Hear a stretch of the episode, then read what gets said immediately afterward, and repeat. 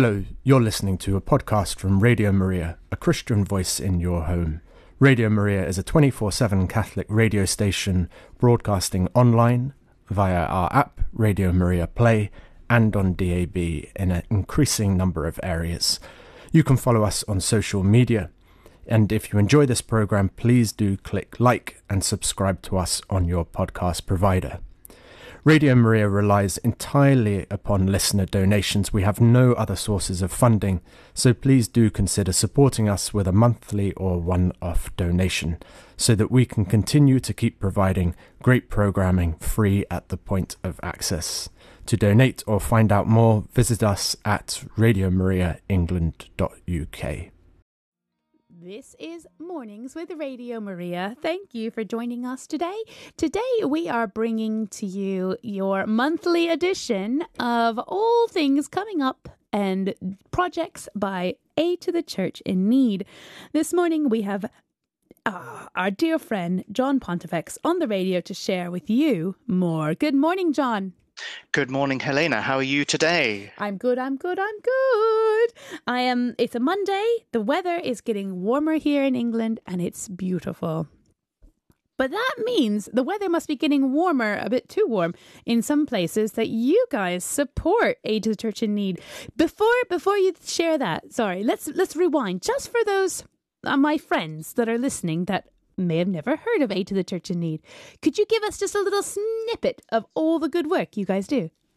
Thank you for the opportunity, Helena, for so doing. Um, the Aid to the Church in Need is a Catholic charity, as many of your listeners will know, which supports uh, those who are suffering and those who are in pastoral need. So these are uh, the Catholic faithful around the world. We operate in 140 countries, and every year we fulfill uh, about 5,000 projects. So this is anything from uh, rebuilding churches to training seminarians, providing child's Bibles, uh, supporting catechetical products, be they uh, child's Bibles, be they little catechisms.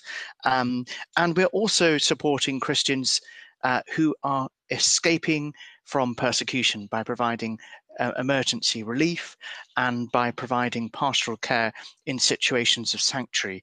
So we've been doing that uh, since 1947, and the work could not be more important than it is today. Amen, amen. All right.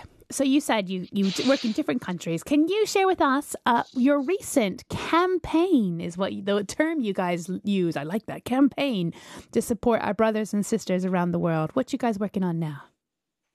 Well, at the current time, we're building up to a, a very important day, which will be the 5th of June uh, of this year, uh, which is when we will be uh, presenting our petition on Nigeria.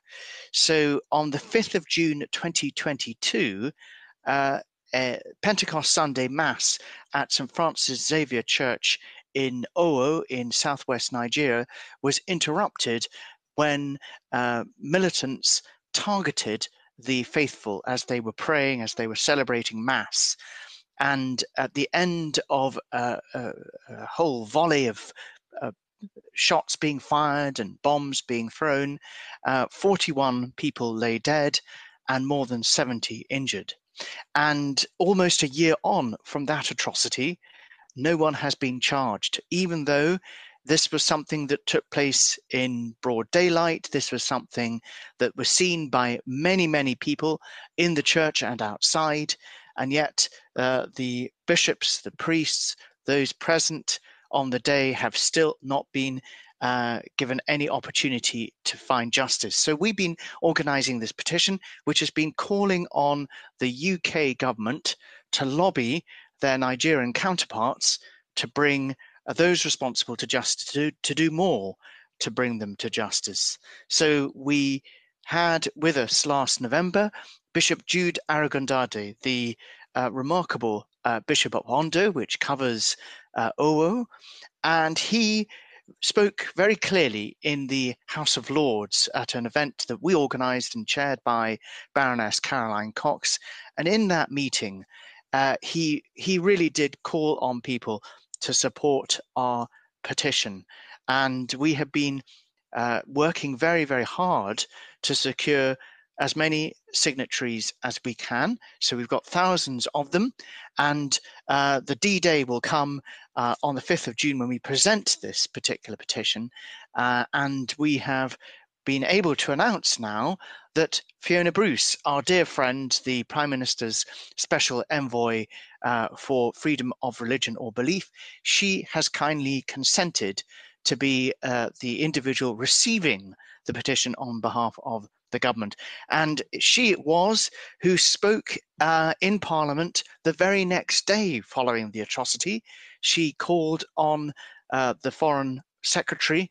Speaking in the par- in Parliament in Westminster, she called on the uh, the the uh, Foreign Secretary to give their assessment as a government in terms of what to do in response to this atrocity. And um, we, in the meantime, have been acting in very positive ways in terms of projects. So in Owo, we have been helping uh, with repairs to buildings that were damaged in that terrible massacre, as we should rightly call it. And in addition to that, we have been uh, providing trauma counseling. And through those means, we have been able to reach the various survivors of the atrocity. And I've had uh, many opportunities now to speak to Margaret Attah. She is um, exactly my age, in fact, and uh, she was in the choir loft. Uh, at the point that this particular atrocity took place, there she was singing in the choir, and the bomb uh, or the commotion gets underway, she runs downstairs from the gallery, from the organ loft, and little does she know, but she's walking straight to her de- to her almost certain injury, very serious injury, and a blast goes off, and when she um, uh, uh, uh, becomes conscious, she finds she has lost both legs and sight in one eye. So uh, she has been leading our call for justice. she is being supported by her four children, by her husband, and um, she is one of those with whom we have worked very closely on this petition. And um, we're looking forward to the 5th of June. There's still time to sign the petition if you haven't done so already. So uh, the official deadline is the 31st of May. And so uh, if you want to, to sign the petition, go to our website, www.acnuk.org, and there you will find our petition and please do sign it. We need as many signatures as we can. It's a sign of our solidarity with our suffering brothers and sisters in Nigeria, and it's also an indication of our commitment to secure justice for those who've been denied it. And we were speaking to Father Matthew, the parish priest, uh, in uh, St. Francis Xavier Owo, and he was making the point in the video recording that we had and which we shared with our benefactors last Friday. He was making the point that until uh, the individuals responsible are brought to justice, how can people feel safe returning to church there at St. Francis Xavier Owo? So, as we approach the great feast of Pentecost, with the outpouring of the Holy Spirit, we pray uh, that that spirit of justice may once again return to the people of uh, St. Francis Xavier Owo, and that they may indeed be able to find peace and justice in their own time. No, thank you for sharing that. Um, I'm looking right now online at the acnuk.org for the Nigeria appeal, and there is a picture of oh, who's now close to my heart, Margaret, a before and after picture, and there's also yes, a video right, yeah. you've got of uh, Bishop Jude. So, oh, dear goodness, I'm looking forward to listening to that as well. Can I? Yes, John. Does that mean this Pentecost have they been able to rebuild the church, or is it still in rubble or what what's the update on the church itself it's pretty much rebuilt oh, um, uh, the damage wasn't very considerable but there were explosives thrown as well as got, uh, shots fired. So what that means is that uh, they had a job to do to uh, do a lot of repairs to the masonry, to the plaster work, uh, and to the interior fixtures and fittings. All of that needed to be dealt with, and um, the bishop, Bishop Jude, has been very clear about the need to, to move quickly with that as a sign of uh, commitment to the mm. people and to be clear that they're not going to let this uh, in, in, a way discourage them in worshipping, in celebrating the, the reality of Christ present in the Mass, that that is so crucial to our faith. So uh, he wanted to make it clear from the outset that they they were not going to be in any way um, discouraged or or or slow in returning to where they were in terms of building that church back up to Yes. where it was before all of this happened. Yes, yes, yes, Bishop Jude, yes. I love the idea, not the idea, I love that one of the ways you're supporting uh, Margaret and those people is through trauma counseling. And this is something that is, uh, some people, even in our own country, might think, oh, counseling, da da da oh, that's. But by bringing it through the church, through Aid to the Church in Need, and providing it in this space, and also uh, is one way that though that people can feel ah i can trust this. I i this is okay. This is something i can go with.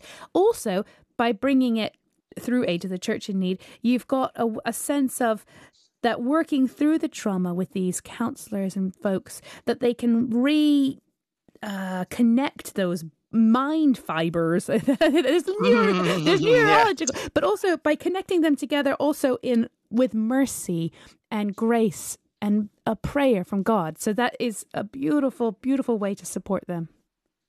It is, and um, please be assured that our counselling programs uh, are very Christian centric. So they draw on uh, our own traditions of faith and of practice and of healing um, through our spiritual awareness and through uh, the the teachings of the church. So um, this we know to be hugely, hugely important uh, for people to be able to to walk through consciously uh, their their experience of suffering and to find a way through to the other side. It takes a long time, and uh, the families.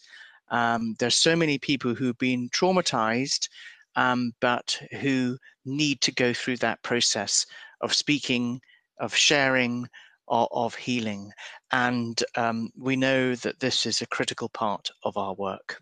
All right, let's step aside because one of the last times I had you on, John, I remember talking and hearing from you about the quick, again, the quick response that it needs to be done now that Aid to the Church in Need was able to provide for those in the Syria and Lebanon, in those, those earthquakes that happened, because Aid to the Church in Need was already feet on the ground, already had those connections with the communities out there you were able to really not john you were but the whole group was able to support.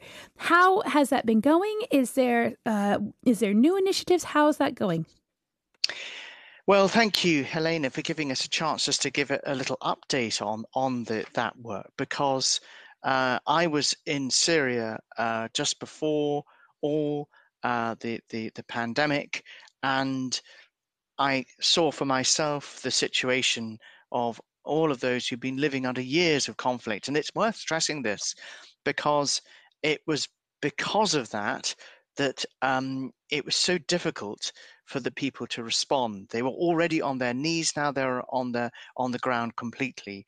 And the silver lining with that was, of course, that aid to the church in need was already present because of our work over those 10 years, particularly since the war started in 2011.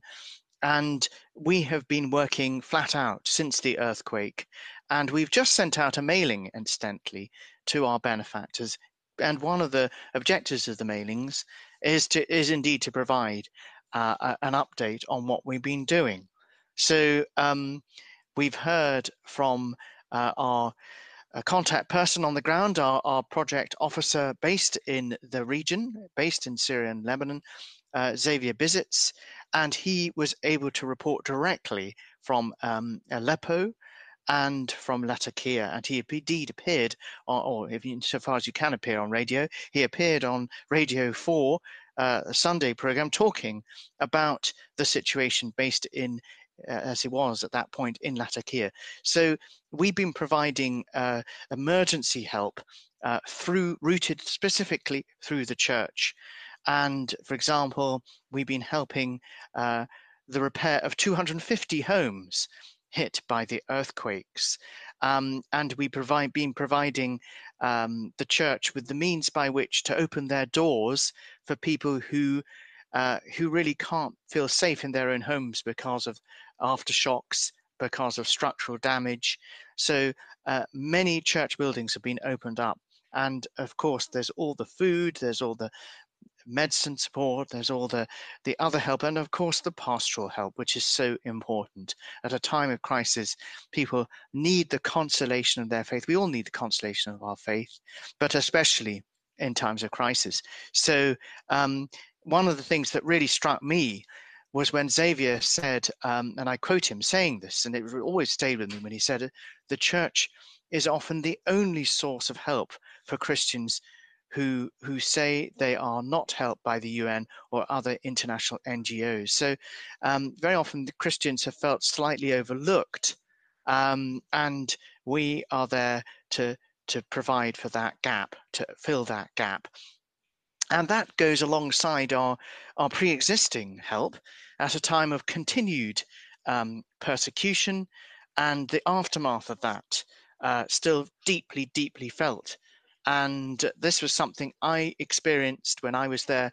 Uh, I went four years running from 2016 onwards, and I it, it scars you for life to see how it is uh, that people can wreak such uh, hatred against people of Christian faith, to desecrate their shrines, to to to kill, uh, to maim, uh, uh and to threaten people because of their Christian faith. And this this help that we're providing, many of your listeners will perhaps have come across our great project partner, Sister Annie Demerjian.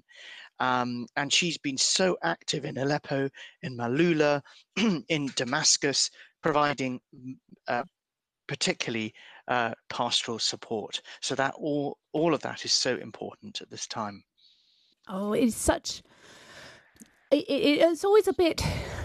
It feels a bit of a downer, John, whenever you come on because you're thinking, ah, but it also you bring such hope that you have already through years before before you even reach uh, church aid to the church in need john that this organization, this charity, has been reaching out with the love of God, the love of Jesus to our neighbors, to our friends, and bringing uh, hope, hope, uh, support, be it physical, be it food, be it uh, prayers to people around the world, to our fellow uh, members, Christians of our body of Christ. And that's so i always it's like a roller coaster talking to you john. It's like oh no oh no. But yes yes yes yes. And one of the other uh, positive uh, hopeful stories is the support aid to the church in need has given to those ukrainians that are displaced by war f- having to flee the country and finding finding that they need help and support and the help and support that Aid to the Church in Need has given. Uh, let me little blurb. I I remember watching just last weekend. Um, uh, in Liverpool, the Eurovision event, and just sharing how much support the city of Liverpool has opened their arms and embraced all the refugees coming in from Ukraine. And Aid to the Church in Need is a part of that support. Can you tell us uh, what's going on with that right now? Well, uh, we have been working in a very direct way with the church leaders in Ukraine. Again, we had the advantage, just as we did with Syria, of already having very, very strong relationships with church leaders um, across the spectrum in in the country in question, and all the more so in Ukraine, where, if you remember, Pope John, Pope St. John Paul II spoke very clearly about the need for the church to breathe with both lungs. And that was his way of expressing the need to support the church in the East as well as in the West. And part of that was to help the church in Ukraine to build up uh, really from the the ashes of persecution to renew its life of faith. And that meant that we, when this uh, terrible conflict broke out and when the invasion took place, uh, we were able to provide very practical support, um, working with our church partners under the auspices of Major Archbishop Sviatok uh, Shevchuk. So that has been expressed in different ways with emergency assistance, tending to the needs of the displaced, as well as vital support for those caring for IDPs, mass stipends for priests, and vehicles to carry IDPs, internally displaced persons, and very much needed aid. So, um, you know, you're dealing with such a huge number here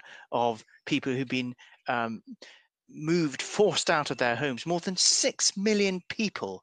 Think about it 6 million people internally displaced, um, and, and 7,000 non combatants killed, including more than 400 children. So, um, one sister uh, said to us, um, uh, you know, without your assistance, without your help, we just would not survive. It's a miracle that we've been able uh, to survive thus far. So, what that is, how that is expressed, just to give one example, um, is um, a, a, soup kitchen, a soup kitchen that uh, been uh, active uh, in in southeast Ukraine, um, in Zaporizhia, and uh, we've been able to provide that uh, soup kitchen, uh, which is so important there.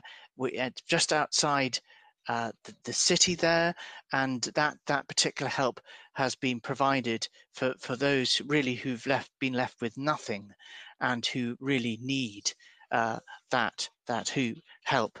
Um, so that's just one example um, with brother Grazila, who's been providing that help. Um, and then there's all sorts of support uh, through through the sisters in Hoshiv, um, who've the phrase we have here is uh, they've been uh, the sisters have squeezed evacuees into every available corner of their convent, oh. Which is you can imagine the the uh, the enterprise and the ingenuity of these incredibly generous sisters um, who have taken, in this case, 76 IDPs uh, from the country's war torn regions. Um, but the sisters would like to do more. Um, so, you know, this is just, just one example. And the sister there, uh, I don't know how you pronounce her name, but it's it sounds like it's Zephrasinia. She says, "Thank you for your willingness to help us. May the all merciful Lord take pity on us and on the whole world and avert a tragedy for all mankind. So you know this is this is uh, all um, mediating through an act of charity, through an act of love, and through the ever-present desire for reconciliation, in spite of all that they've been through. Um, and so important is it to stress uh, what we can call masses of masses, aid to the church in need, providing uh, masses uh, through the generosity of our benefactors. Uh, we understand that more than 130,000 masses have been offered in Ukraine for the attentions of ACN benefactors. Mm. It just shows what uh, the power of love, of of Christian love, as expressed so beautifully in the Mass.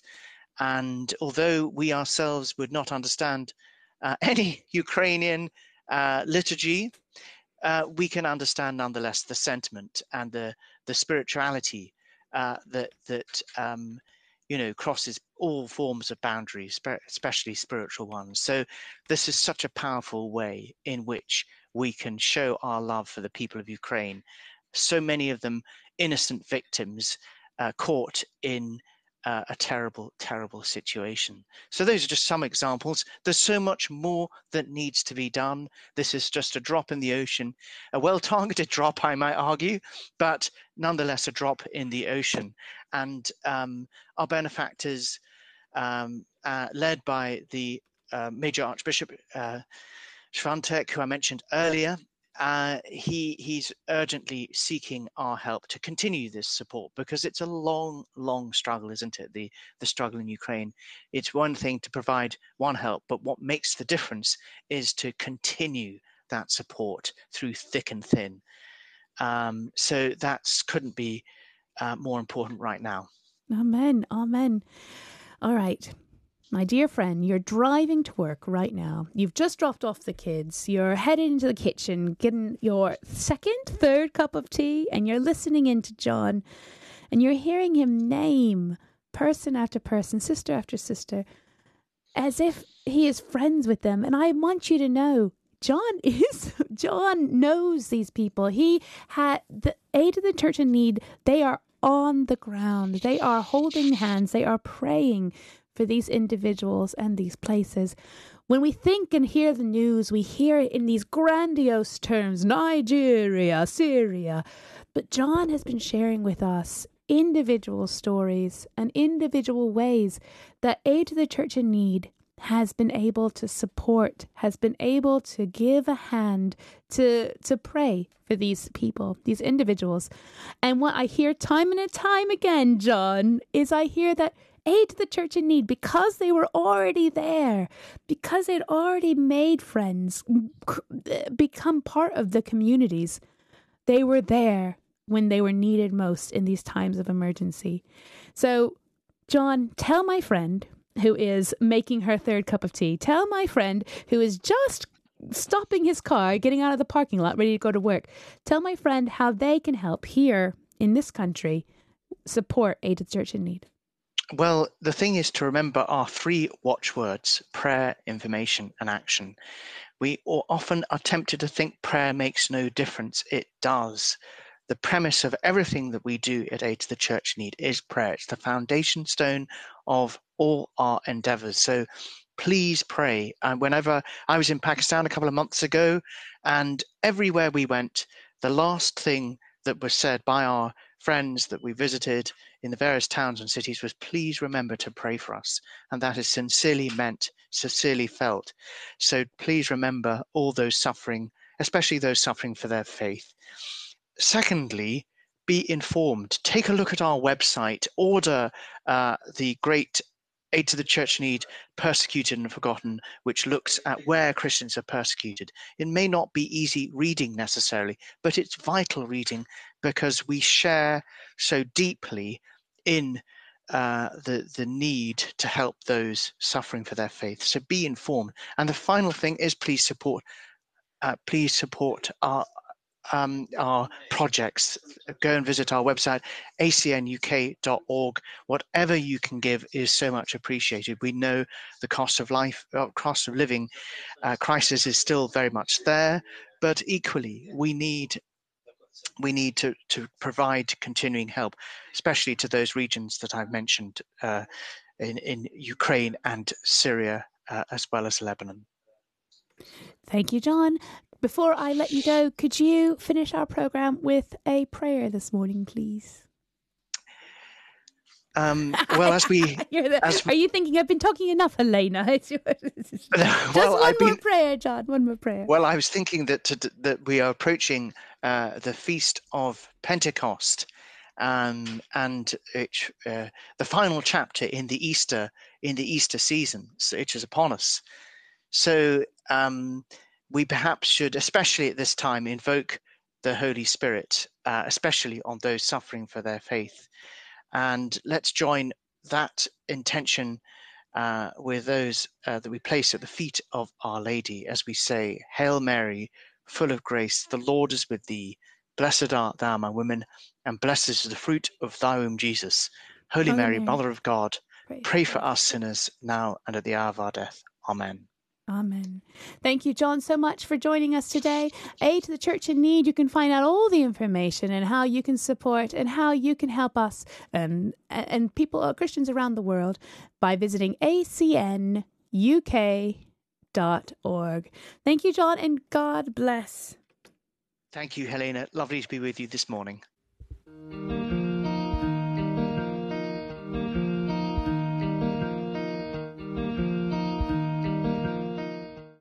This was a Radio Maria podcast. If you enjoyed it, do please click like and subscribe on your podcast provider or leave us a review.